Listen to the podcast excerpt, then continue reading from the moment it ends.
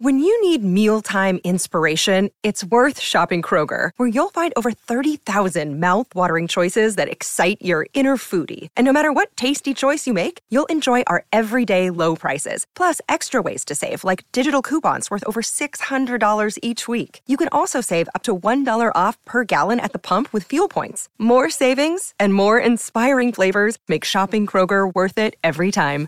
Kroger, fresh for everyone. Fuel restrictions apply. Your brain needs support, and new Olly Brainy Chews are a delightful way to take care of your cognitive health. Made with scientifically backed ingredients like Thai ginger, L-theanine, and caffeine, Brainy Chews support healthy brain function and help you find your focus, stay chill, or get energized. Be kind to your mind and get these nootropic chews at olly.com. That's O-L-L-Y.com. These statements have not been evaluated by the Food and Drug Administration. This product is not intended to diagnose, treat, cure, or prevent any disease. This episode is brought to you by Shopify. Whether you're selling a little or a lot, Shopify helps you do your thing, however you cha-ching. From the launch your online shop stage, all the way to the we just hit a million orders stage. No matter what stage you're in, Shopify's there to help you grow. Sign up for a $1 per month trial period at shopify.com slash special offer, all lowercase. That's shopify.com slash special offer. Welcome to the New Books Network. Hello, everybody, and welcome back to Scholarly Communication, the podcast about how knowledge gets known. I'm Daniel Shea, your host for episode 91 of the podcast. Today I'll be talking with Laura Lindenfeld, Executive Director of the Alan Alda Center for Communicating Science and Dean of the School of Communication and Journalism at Stony Brook University. I say improv and you think show. I say improv, you think comedy. Improv, theater. Improv, stand up.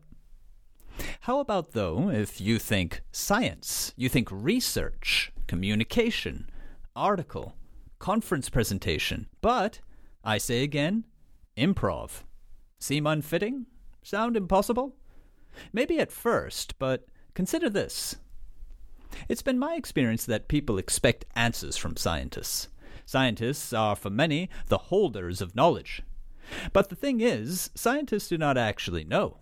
It's kind of shocking, and I don't just mean for the general public, but also, and keenly as well, for the early career researchers on their way to becoming the next experts in their fields. It's kind of shocking but the fact of the matter is that the current experts in science do not have the answers, not even just answers, really. If your idea of an answer is something sure, something definite, something like A, B, C, or D, all of the above. You see, Fledgling researchers, fresh out of their master's studies or PhD, these researchers will often enter the world of research looking up to their mentors and PIs. The fledgling researchers, of course, will observe closely and watch what their seniors do and think and say and write. And that's definitely good practice, no doubt. However, the practice is practiced best when the junior researcher is motivated not by a sort of scientific conscientiousness, that is, not by a determination to just get things right. No, the best method for practicing observation of one's seniors in the research is to allow oneself to be driven by a curiosity. That is, by the awareness, and for sure the courage, to ask such questions as these. Why has my PI chosen to use that method? Would that be the method I would have chosen? Is my PI's wording most suited to the purpose of our study? What is the purpose of our study? What does my PI consider the purpose to be? What about me? Do I agree with that purpose? The point I'm trying to make here is this. In research, the expert does not hold knowledge. Instead, the expert is in the act of making knowledge. Research is not about amassing information, as if science was a big bank of knowing. No, the research is actually about agreeing, but it's also about disagreeing. It's about trusting a hunch, but it's also about distrusting hunches. And it's about suspending disbelief and likewise disbelieving. I mean, the basic tenet of hypothesis based science is that we will not know for sure, but that we are enabled by the faculty of reason to come to know sure. So, the way I see it, if people are in a position where they cannot know the answers, then people are essentially operating without a script, right? That is improvisation. But to be clear, I am decidedly not saying that scientists are just making things up. It's precisely the opposite case, because what scientists are really involved in here is making do under the constraints of fallible human understanding, where precisely such things as yes no answers would be the fiction, the make believe, the fabrication. And so I plead for one view on science being from the perspective of the improviser. In the absence of a script where all is written and a person need only decipher the code, Scientists write their own scripts and attempt to decipher the world by applying the words of their text to it. Scientists encode the world, and they do so because the world is written in forms which simply do not match up with our human understanding.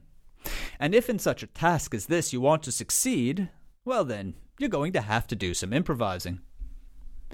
But maybe all that seems a stretch, a far fetch, and maybe you're still doubting that improvisation and science can sit in the same room together. Okay, well then, try considering this. There is that age old advice to the speaker or writer know your audience. It's great advice, probably the single most important thing a communicator can do. However, there's a problem with the advice, or better said, the advice is a little incomplete since it leaves out this really big and essential thing. How does a communicator go about knowing his or her audience? You see what I mean? It's really tantamount to saying, write clearly. Oh, yes, definitely. That is impeccable advice. But just one thing, though. What is clear? Well, I see the same problem in know your audience. And I see the problem less pronounced in the part your audience because that is a quantum which we can search and analyze and question and measure and all the rest of it. I mean, if our data humanity cannot gather the facts on whom we're addressing, then we've wasted our time inventing the digital world and all the tools that run there. No, the real problem in the advice, know your audience, is in the verb know. How am I to know? I mean, the way to know a thing is never apparent. And it's for this reason that I am particularly thankful to the groundbreaking work of the good people at the Alan Alda Center for Communicating Science, because they do indeed have a method for knowing, and it's called improvisation. My guest, the executive director of the center, Laura Lindenfeld, she will have for sure much to say on this method, and how it provides one very fine and effective way into knowing whom we would communicate with, but to close out my intro, I'd like to present my own humble view as to why the method works so very well in science. Many people will contrast the objectivity of science to the subjectivity of everyday life. Well, that contrast, that opposition, it may sound good in theory, but it doesn't play out in practice. Objectivity in science is a fraught concept. The basic problem is it's not objective. There simply is no way yet invented for us humans to rise above our interest in the matter and just to come out and say what the matter really and truly is. In short, scientists, being human, cannot be objective. But not to worry, because science as a practice can be objective. And the element of the practice which makes the objective possible is called intersubjective reliability. Intersubjective reliability is put to heavy use in science, especially in the publishing of science. In fact, you might say intersubjective reliability is the whole point of and reason for scientific publishing.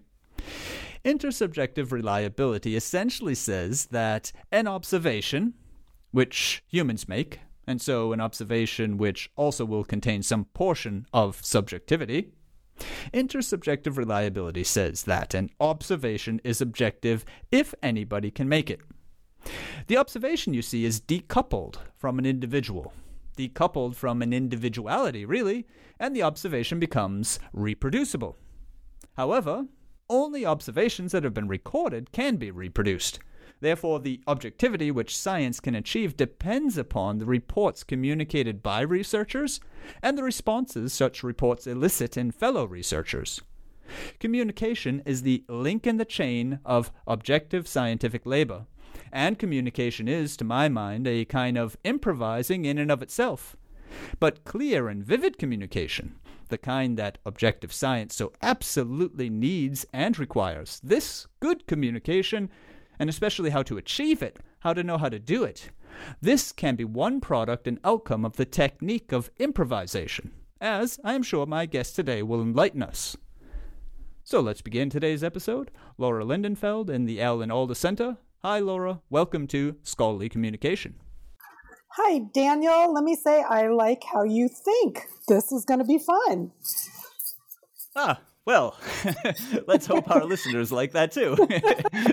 um, well, if you've liked it so far, then let's pick up with what I've said so far about improvisation. That's perhaps the best place to jump right in. Um, one of the uh, uh, methods that I know is is used at the center, um, a method that's been explored by Alan himself in very many contexts, including his uh, his various books, is this idea of let's say passing an imaginary substance around in space. Yeah, so as an improvisation, nobody knows what the substance is except for the person perhaps handing it, and then it just gets you know pass through the group. And I mean, the process of this immediately struck me as wow, that's a bit like consensus or intersubjectivity in science. I mean, people are searching for knowledge in a very similar way. I think that's true. Um, I think that's the beauty of of improv. And if you if you think about the word communication, do you know what the root of the word communication is? It comes from community. I mean, just that's kind of profound that communication comes etymologically, I love etymology, out of the concept of community. If you think about shared belonging, requires shared meaning, you know, if I'm standing in a room and, and I have something in my hands and you think it's a ball, but really it's a watermelon, when I pass it to you, you're going to react differently than my I might expect if I don't convey to you um, but you should cut it open and have a slice. yeah, and I mean, w- one of the things that um, Alan himself, who I'll be referring to often in, in the interview for sure, and I'm, I'm, I'm sure listeners are aware of his uh, long career in in in the theater and in public um, as the founder of uh, this this center in and of itself, which we can say a word about uh, sure. perhaps a bit later on. You but bet. but he he brings in the um, the concept here right at this point of empathy, mm-hmm. empathy being sort of that that term that covers what's happening there. Is, is is that something that you might be able to unpack for us a bit? How that works in improv? Yeah, I think um, maybe I'm, I'm going to weave those two pieces together around empathy and how this center even started. How does that sound to you? That perfect. Couldn't have done it better myself. I mean, if you think about empathy as the idea that you can imagine what someone else is thinking, or you can imagine what someone else is feeling. Thinking and feeling are two different things. You're never fully able to stand in someone else's shoes and experience the world from their vantage point because you're you and not them. But the more that you can do to place yourself in what you think they might be experiencing, the more likely you are to understand what matters to them and how you might reach them and and do that through communication because that's how we connect. Um, let me talk about how this center got started because I, I think it, it has to do with empathy. Alan is a deeply empathic human being. Um, everybody who works here is too. And it's really the premise of improv is being able to look at your partner and ensure that you're connecting with them in the stage that we call life. you know, we're talking about improv in everyday life and make meaning together that moves us forward in a productive way. So Alan, um, I'm sure you and many of your listeners are aware, used to be on Scientific American Frontiers. And he would interview scientists. He has been fascinated by science since he was a small child. And across a number of experiences, he would notice that if he could get the scientists he was interviewing to make eye contact with him and make a connection and relate, that they would talk about their work in ways that were moving, vivid, clear, engaging. And I remember him describing one particular uh, experience with a, a woman scientist.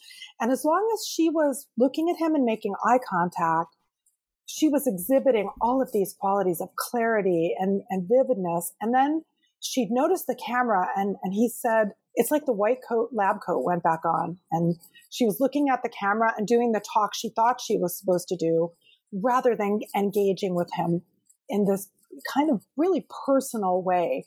And he then kind of was able to coax her back and get her to make eye contact again. And, and her language and her body language, uh, the words coming out of her mouth were completely different. And then she noticed the camera again and switched. It was like a switch on and off.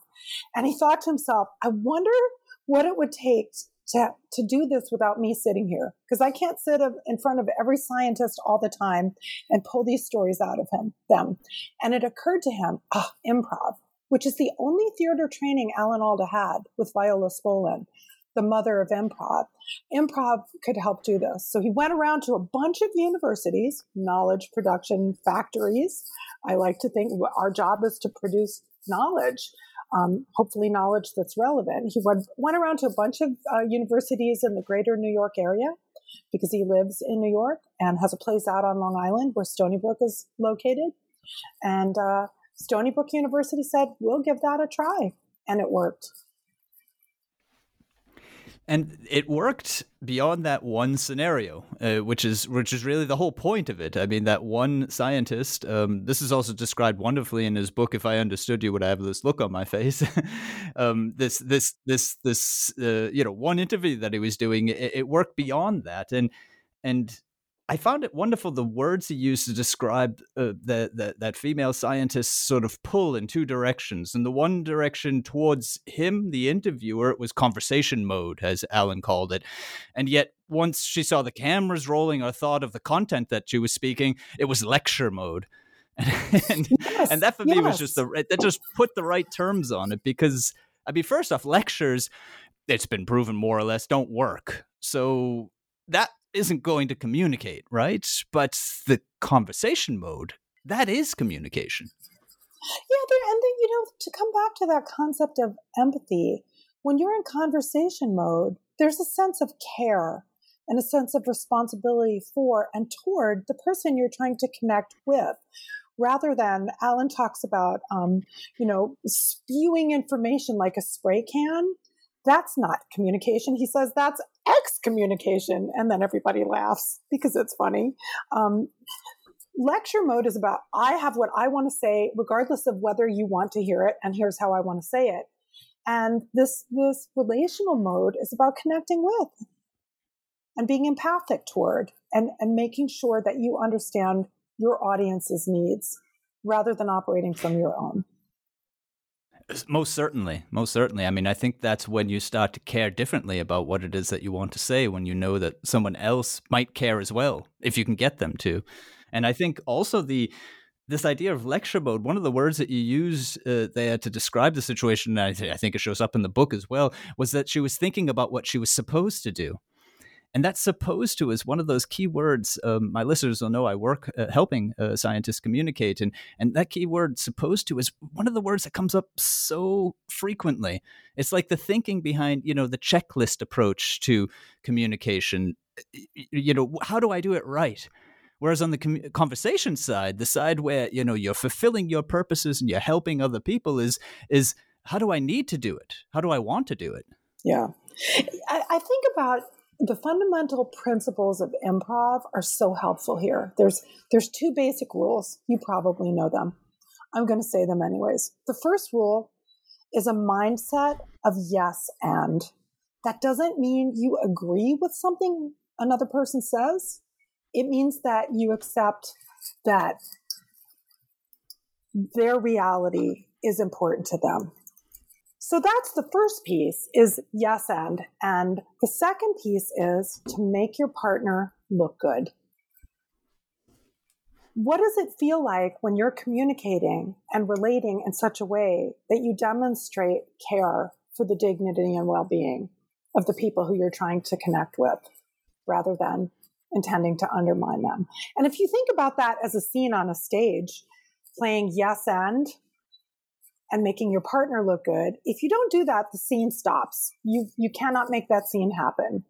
If you apply that to the rules of everyday life, it opens up opportunities in, in community, in conversation to move the, the acts of life, the experiences we have together forward as a sense of shared, um, shared work rather than my purpose imposed on you.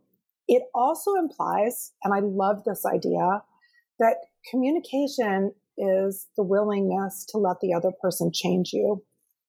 Doesn't mean you change your mind. I'm not going to change my mind about certain facts.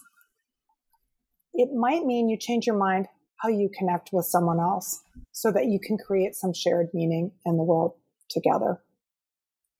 I mean, you know what? What strikes me when I, listen to the the way you're phrasing these so essential and important and practical matters concerning communication. So, so the shared work, right? Uh, the willingness to allow others affect the way you think, or uh, you know, the whole yes and approach it, it sounds exactly like the record of science, the publication that goes on.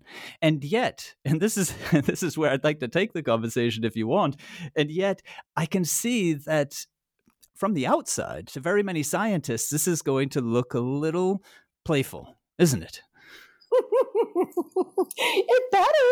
I mean, I don't want to suggest that science is just play. But if you don't have some playful mindset, um, scientists are creative. Let's just dispel that myth. Science is a creative enterprise because you have to think critically and look for ideas and innovate. Um, that doesn't mean it's random and not organized. And great creativity in the arts is not random and disorganized. It's very thoughtful um, and based in, in knowledge. So it's actually really interesting, Daniel. I wish I could bring you to a workshop physically so you and your listeners could experience, I feel like a large part of what we do in these workshops is remind the scientists how creative they are and that they came to the scientific enterprise to begin with because they care about generating ideas. It's really neat. So a lot of times I'm we're my faculty and I who do the trainings, we're finding that we're reinvigorating people's energy for why they signed up to do this work in the first place.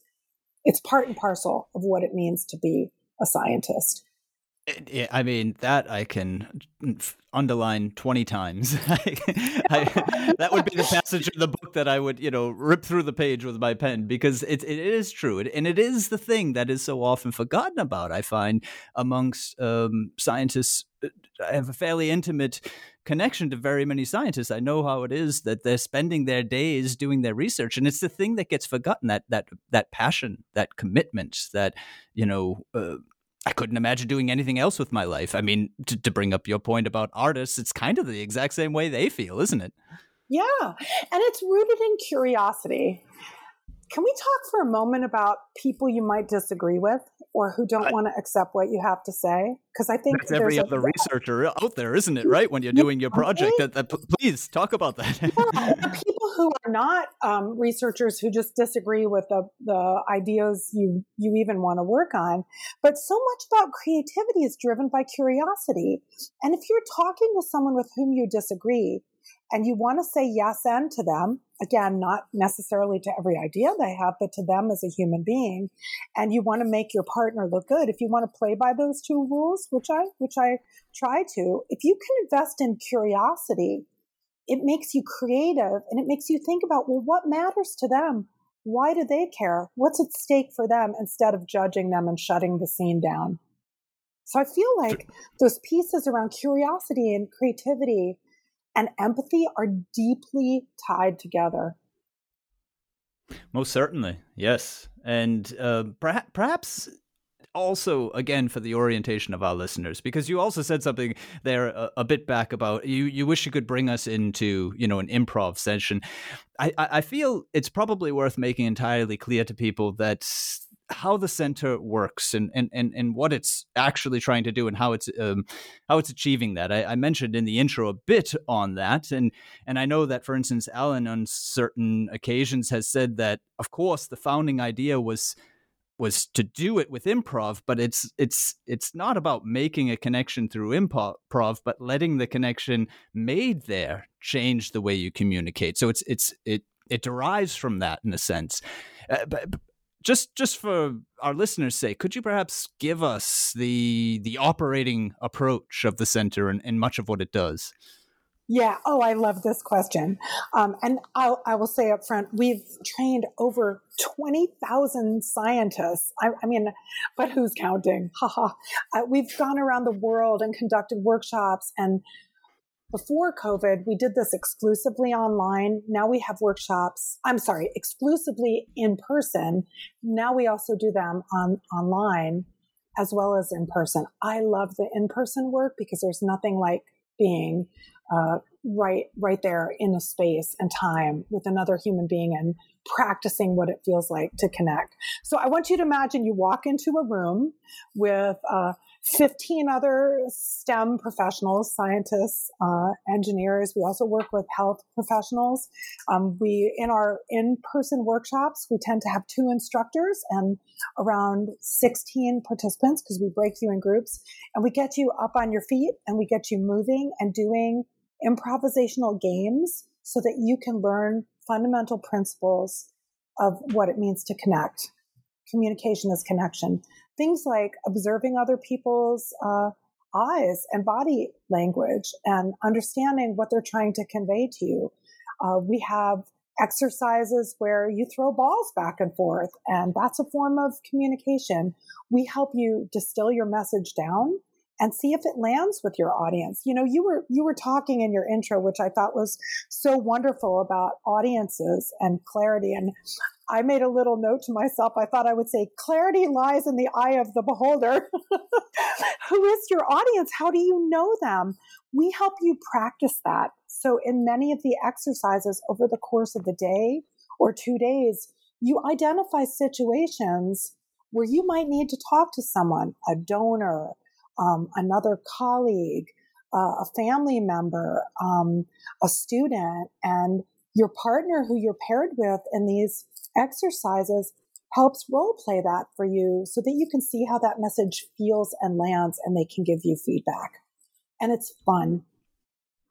That sounds fantastic. I mean, I think I think lots of scientists would probably want to sign up for that. And I think this idea that I was saying, um, it might seem playful to them. Um, I've I've heard you and Alan in different contexts uh, uh, over the past say three or four years talk about how there's a generational shift or a different view entering higher education now that's uh, in and around the year 2005 to 2010 something started changing and people are more ready for what it is that you're talking about that you need to see who your audience are what they care about, what their environment is, and so on. Whereas before that time, or scientists perhaps from the previous generation, it was there, was more convincing work that needed to go on. Is is that so? Yeah, I mean, at the risk of overgeneralizing, I do think there's been a shift. Um, and I look, I have a 19 year old son who's in college, and I'm, I'm, God, don't ever let me be one of these people who's like, kids these days, they don't understand the value of XYZ. That's just not my mindset. Um, I like to look forward and, and tend to be an optimist. And I look at the, the younger generations of scientists and I see people who have a really deep sense of care for each other and the world. Um, maybe a different kind of passion. It's not just about moving up, it's about the quality of the experience of the work you do and the life you live. And I think that's really so valuable to the scientific enterprise where we could we could get lost in in the work of what we do in our individual labs or workspaces and forget that there's a society out there that needs and must benefit from from the, the knowledge and products that we produce. And if we think about that society as something that science serves the interest of, it, it's a different, it's a different mindset that you bring to your work. And I think that's really important. Did I answer yeah. your question? uh, no, I, I, mean it was it was a floaty sort of uh, fluffy question anyway. So that's uh, what you said. No, what you what you said made made me think very much so of this idea that in, indeed we seem to be noticing more. Um, and I'm thinking again, the 21st century, basically, at that time, the last 20 years or so, we seem to be noticing more in higher education. I know from the area of writing studies and so on, noticing more that, you know, when you come to know something, it's because you know it inside of a community. Whereas I think there was a time before where in science in particular, it was like you knew it or you didn't. It was right or it was wrong. Yeah. And that if if that is the way that we are starting to really open our eyes to how knowledge is made, as we've said a few times, well then communication just becomes absolutely necessary, doesn't it? It does. Um, I don't know if you remember from Alan's book, and I really love this this concept, the idea of the curse of knowledge. Um, yes. I think we've become, I think we're becoming more aware, and that's oh my goodness, I love knowledge. I wouldn't be working at a university in numerous roles. I wouldn't have been a professor. Like this is just a dream career to be able to work at a university and produce knowledge and make knowledge relevant. Um, what it means to be cursed by knowledge is that you forget what it feels like not to know what you know. And when you do that, you only communicate it in, in the way that you think about it. And that creates distance. Um, and I think there's a, I think there's more, you know, to come back to this idea about where, where is science headed. You look at climate change, the pandemic, so many other areas where, where science is, people are aware it's absolutely critical it's not like some nice thing we produce that you know we sometimes use or not. It's absolutely critical to our ability to live healthy lives and support a healthy planet. I feel like this generation my you know my son's age uh, his generation maybe slightly older they grew up understanding that in a way that you know old fogies like me had to had to learn it yeah, it, it, it, it, actually in the book there uh, that Alan has written, uh, um, if I understood you, um, he uh, says just what what you're saying in, in in the context of economics. I found that really interesting. He talks about negotiation and buying and selling and how you know the the, the economic literature anyway tells us that the, that essentially kind of puts the seller at a disadvantage to sell, for instance, under price, because if he or she knows something about the product, it's like this human assumption that you know the buyer knows that as well. And that idea that he explored there with this the, the the person who knows is at a disadvantage. I mean, the analogy for me to science was, you know, that you I mean, no wonder you have trouble communicating it. I mean, it's very often the case that, you know, a researcher in any particular subfield or at the cutting edge of some particular question is the one who knows most. I mean, they've been put at a disadvantage. Yeah, I'm gonna I'm gonna share a thought with you, and I I promise it's gonna link back to this. Um, I have a colleague named Chris Volpe, and he oversees an organization called Science Counts, ScienceCounts.org, and what they do is they look at how Americans. I live in the U.S. Um, this I'm not suggesting this holds up internationally, but but it may. He looks at how Americans perceive science, like if science were a brand what does that, what do people associate? So when we say science, most people think about hope. They think about a solution or an outcome.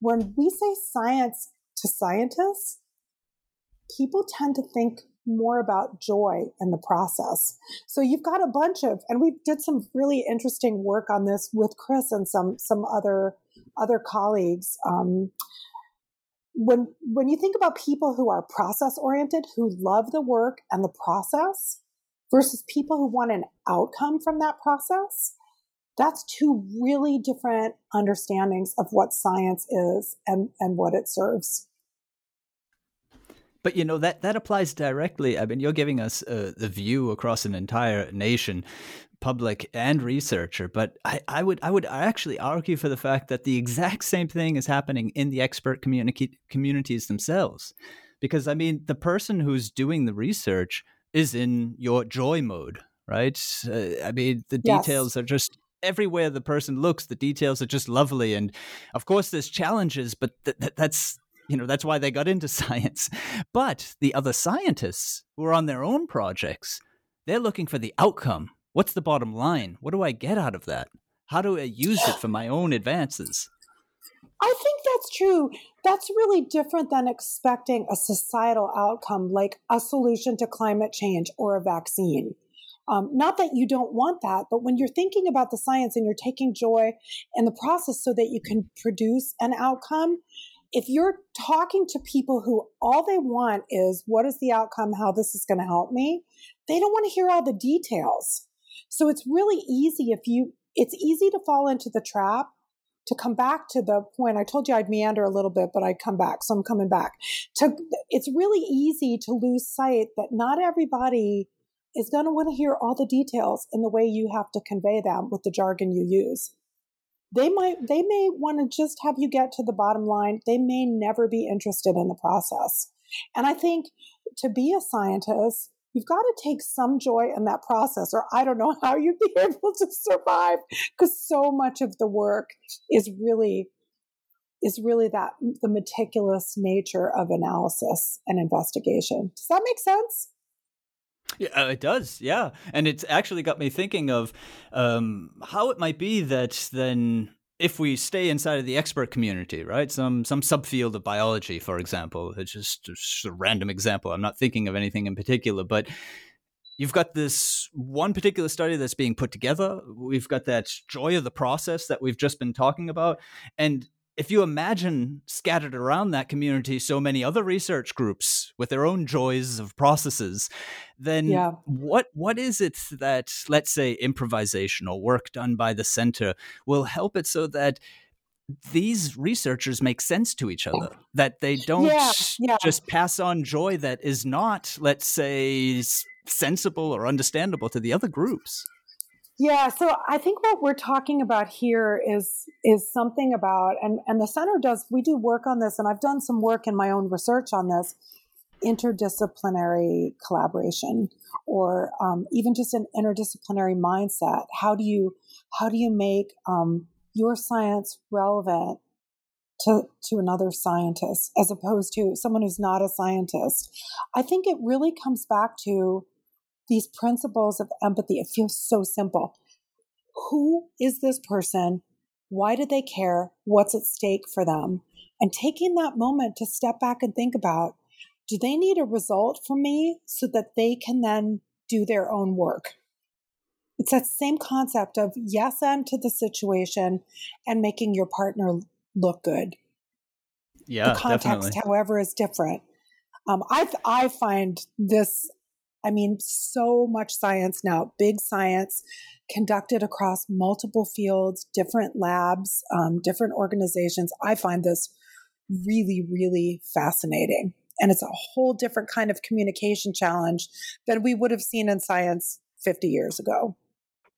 And most definitely, I mean, the numbers show again and again that collaboration, inter-institute, international, and so on across disciplines, as you as you're describing it, is just on the rise, and it's the only way that most big questions can get can get answered nowadays. And again, a new challenge to communication of science, isn't it? Um, you bet. Uh, you bet one of your uh, staff members, uh, Nancy Mose, has has talked about um, uh, a paradigm shift, she even called it in, in one interview back in uh, 2021, uh, between the sort of sort of approach where you're thinking about tips and tricks and boxes to be checking off when you're doing the communication, as opposed to a skill set and something that you need regular sort of reintroduction to, retraining in, and never can really stop thinking about in a sense. And I find that really just captures the the way forward if we need to if we need communication with collaboration.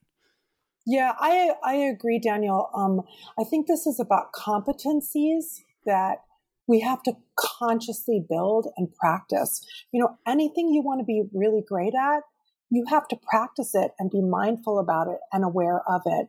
And I think a big part of what we're trying to do at the center is help scientists foreground communication is something important that must be attended to and not just taken for granted.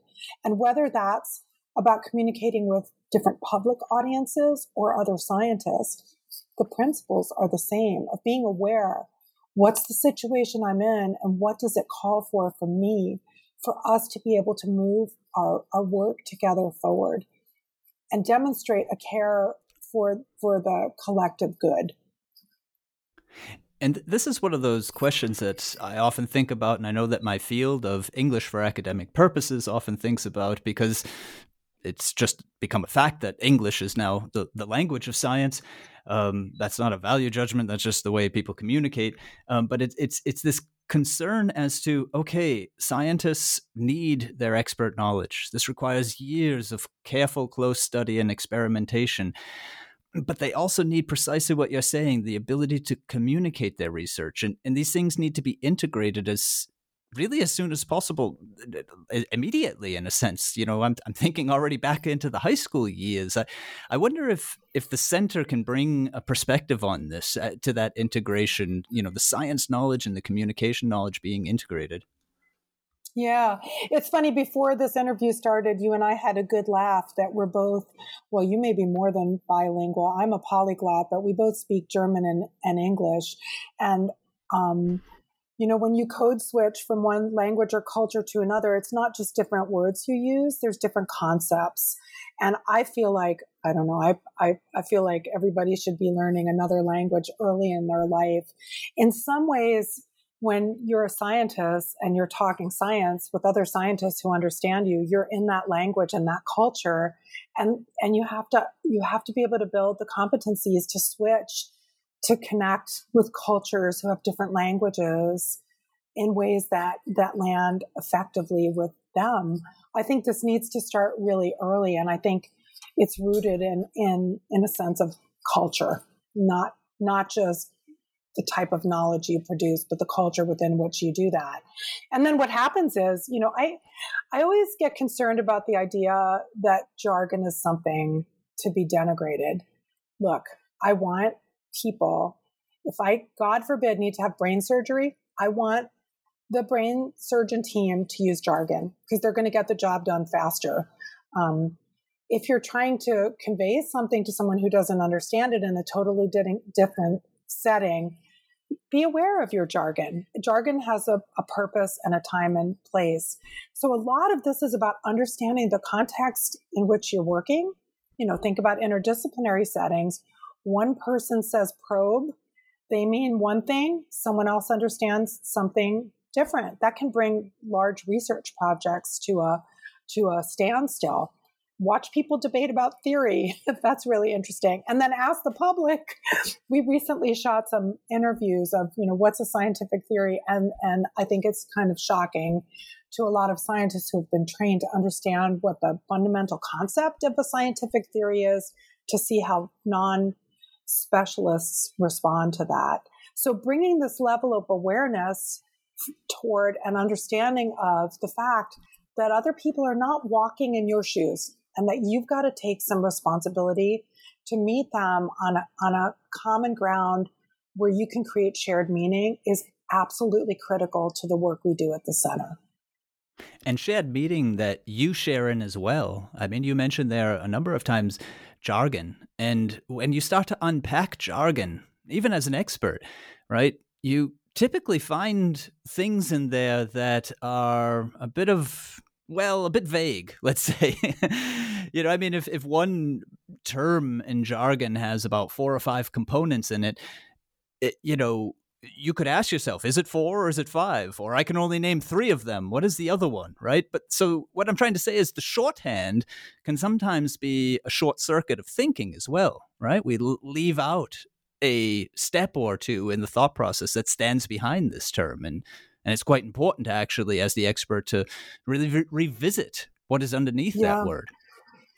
I think that's true, and I think oftentimes um, there's a fear of losing something important, and we should be really responsible in how we communicate. I, you know, I also oversee a, a journalism program, and and how we convey scientific information through journalistic and other forms of communication is really important we're not going to get it 100% right in the way you will in a research article because it requires such specific domain specific knowledge to apprehend that that language and the way that it takes years and years to train and you get tested on that doesn't mean we shouldn't try to do do a, a really excellent job with different language and context and visuals i mean just think about I think a lot about communicating statistics and probability and risk and how challenging that is if you don't actually understand and haven't been trained in statistics, probability, and risk.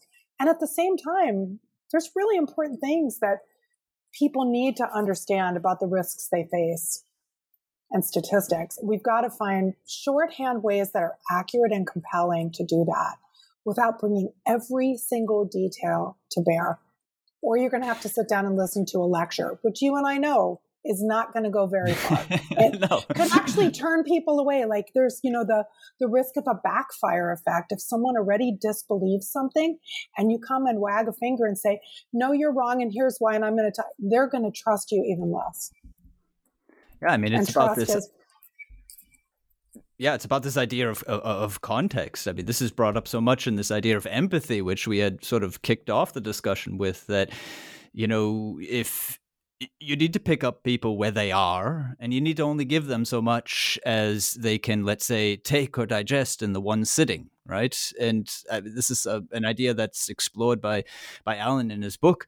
Um, and if you if you're not doing that, of course, one reaction you can suppose is going to come your way is well you're bam- someone feels like they're getting bamboozled right they're, they're they're they're being blown over with facts and there's a lot of mis and disinformation out there some of it haphazard some of it deliberately designed um, i feel like i want to mention the importance of trust here and i think if if there's one thing i'd love for uh, listeners to take home is always keep in your mind are you building trust?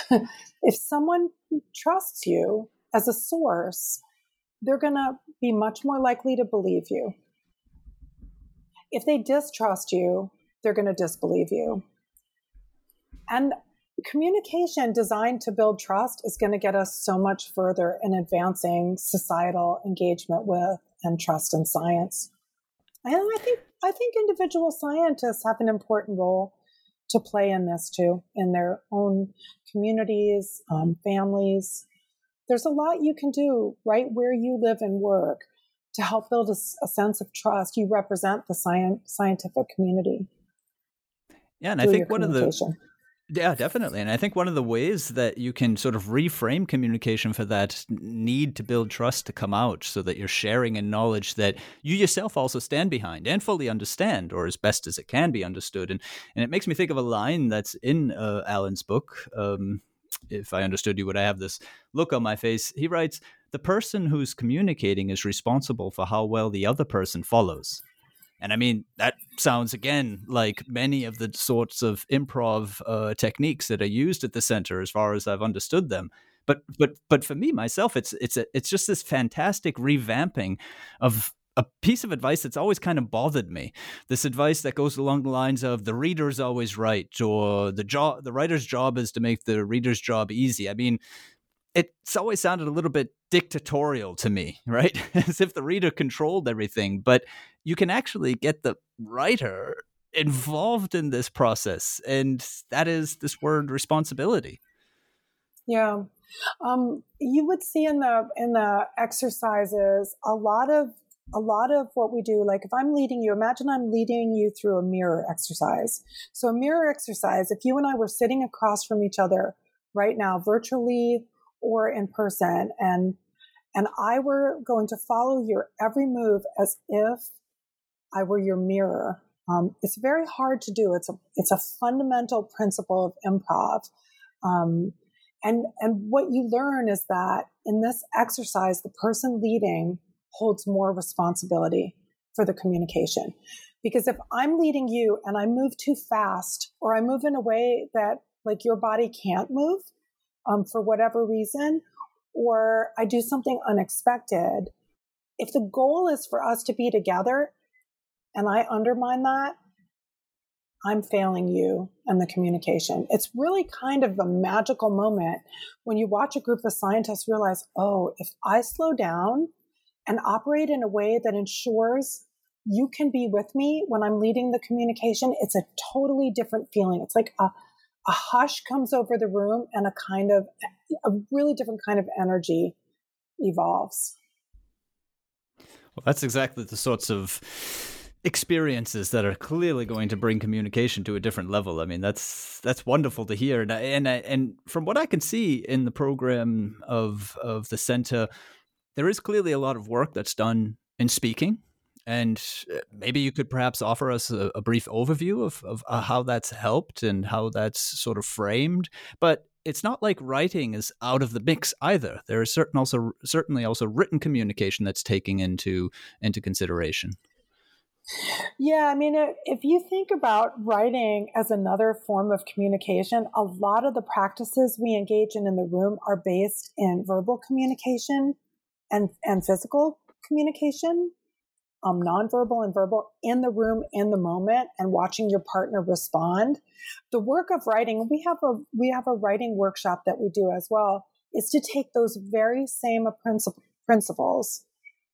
The difference is in the room, you get immediate feedback from a partner. So there's a lot of partner work. Just like I described with the mirror exercise, in the writing workshop, you have to imagine who is your audience and how might they respond to this and then any any good writer knows you want to have people read your stuff before you go live with it and actually solicit feedback. Um, so it's the same principles applied in different ways. I feel like this is like working out muscles at a gym. You know it's it's one thing to be able to uh, do like a gymnastic exercise. It's another thing to to really work on your bicep and focus on that and what we do in the workshops is we isolate particular muscles, to use an analogy, help build those, and then help put those together so that you you have the equivalent of a communication gymnastics. That was a bad analogy, but does it work? I I think it does. I I, I say yes and. I tried it out especially for you, but I mean, really, the idea is that we we look at these particular muscles as competencies. What does it mean to listen deeply? What does it mean to to hear and reflect back? Um, and then we develop exercises to work on those. So you get a much more acute sense of what it means to be a good listener and to communicate back. And then we do exercises where you think about how could you use a creative approach to describe your work to someone who cares about cooking. You know, we have we call it hobby speed dating. So we put you with a partner and you have like a minute to to use analogies and metaphors that might align with a hobby like cooking or reading or cycling. And First of all, it makes the scientists be creative because they have to come up with ideas. And then their partner tells them, yeah, that works. No, that didn't work. Um, and it gives you whole different language to think about your own work rel- relative to someone else's interests. Just another example to share of how we do yeah, this work. No, and, and, and that creative um, aspect of finding the right image or metaphor, I mean, you, you could hope also that it sort of reconnects the scientists with the creative aspect, as as you said much earlier in the interview, is is so central to their real work of the you know the research, the crunching the numbers, the next specimen, the the you know the things that they're really answering at at the cutting edge of their field. I mean, because there too, they need just the same sort of creative thinking, don't they? Yeah. I also think it gives you, as you and I are talking, those moments, and I'm sure you and many of your listeners have experienced this moment where you take some distance from something you're focused on and really care about. You step away from it and you see it differently, and a great idea comes up. You know what yeah, I mean? It's the, it's yeah, it's a proverbial. I was under the shower when, yeah. right? I mean, you're and, far out of the lab, you're away from your work, and yeah, like this, the work of sleep, you know, all this research on sleep and how important it is that you take that distance, you go for a run, you go on a vacation and suddenly you're, it's like you're out of your own way and you can generate something new. So to your question about whether it's speaking or writing, this is about the generative process of ideation and connection through empathy. And that and applies a- to any form of communication, really. Yeah, and your emphasis on practice, you know, this this gymnastics image that you had brought up, the working out image, um, which which I, I, I stand behind. I think I think I, I've used it myself. I mean, because when you're communicating, it gets back to this idea that it's not a checklist; it's a skill set. You know, I mean, if you're writing a sentence, for example, to get back to, you know, the mode of writing, it you should be really probing yourself less with a question like which word am i supposed to use next? as opposed to which word might they be expecting next? Yeah and if and if that word that you then go on to use is not you know the one that they're expecting well then that'll help you communicate that unexpected word won't it? Yeah and then running that by someone else for feedback and taking that feedback as a gift. Uh, so much of the work we do is rooted in in and partner work. And what we find is a lot of scientists after the workshop have now, and we move you around. You don't just work with the same partner the whole time. You work with different people in the room. You get different kinds of feedback. But then you've had this experience of being able to try something out that might have felt a little risky to you in a safe space, gave you a new idea. You've gotten feedback. You got to try it again. And now you know the value of working with a partner before you uh, give a talk, you go on, on a podcast, you go on television, you pitch an idea to an investor. You've learned it's really worth your time to practice because your partner will support you. So there's yeah, something sure. mutual and relational there, which I love. I love watching that whole process happen in the room. It's inspiring. And since we can't see it, I'm going to quote Alan one more time from his book because I think he says in these two sentences here exactly what you're visualizing for us when it comes to, you know, full communication where you're working with a partner that way. He writes, Communication doesn't take place because you tell somebody something. It takes place when you observe them closely and track their ability to follow you, like making a sculpture out of space. Communication is a group experience. I mean, that's that, that that's it, isn't it? Is, beautiful quote. And that's what we bring to life in the workshops. And Alan got that whole thing started. Isn't that amazing?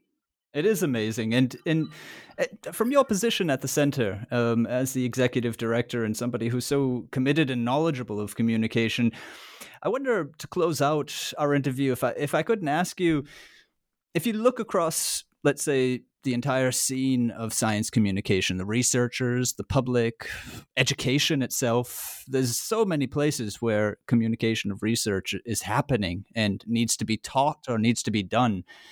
And if you look across that landscape and think of the different stakeholders involved the publishers the researchers themselves educators and just you know us, me, you, normal everyday people, uh, who might you sort of pick out there and, and what message might you send to them that sort of says, this is what we can do in 10 years, this is what we could achieve if we just, or some other sort of message to you that would make sense so that science communication can improve even more in the sense that the, that the center itself has improved it?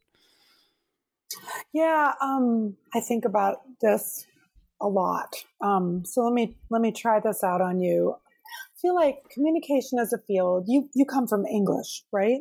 But rhetoric, rhetoric writing. Um, yeah, I, right. English, composition yeah. studies, and so on. Yeah. Yeah, we have a there's a kinship there for sure. Um, I feel like communication as a field has often been thought of as communications, more technical, less relational. Um, we see ourselves as as studying something that's very relational, often in real world settings, I feel like communication is a field that's poised to thrive in the 21st century because so many of the challenges we face are rooted in communication problems and issues. Um, and I'm talking beyond the technical aspects that enable us, like right now, to talk to each other at completely different locations and make a connection. That's amazing. I'm talking about communication, research, and practice that we need to invest in to make better sense of the science, technology, engineering, math, um, health. That's my world that I walk in. Assets that are generated so that they become as useful um, to society as possible. I don't like to think of science versus society. I like to think of science as part of society and communication's role in the 21st century to help us really understand and ensure that embeddedness. Well, thank you very much for that, Laura. Thank you. That's that that is a message for very many of my listeners to hold on to. that is Laura Lindenfeld, Executive Director of the Alan Alda Center for Communicating Science. I'm Daniel Shea, and this is goodbye from me to Laura. Goodbye. Bye. Thank you so much, Daniel, and all of you for listening. And this is goodbye to all of you, my listeners. Bye bye, and until next time here on Scholarly Communication.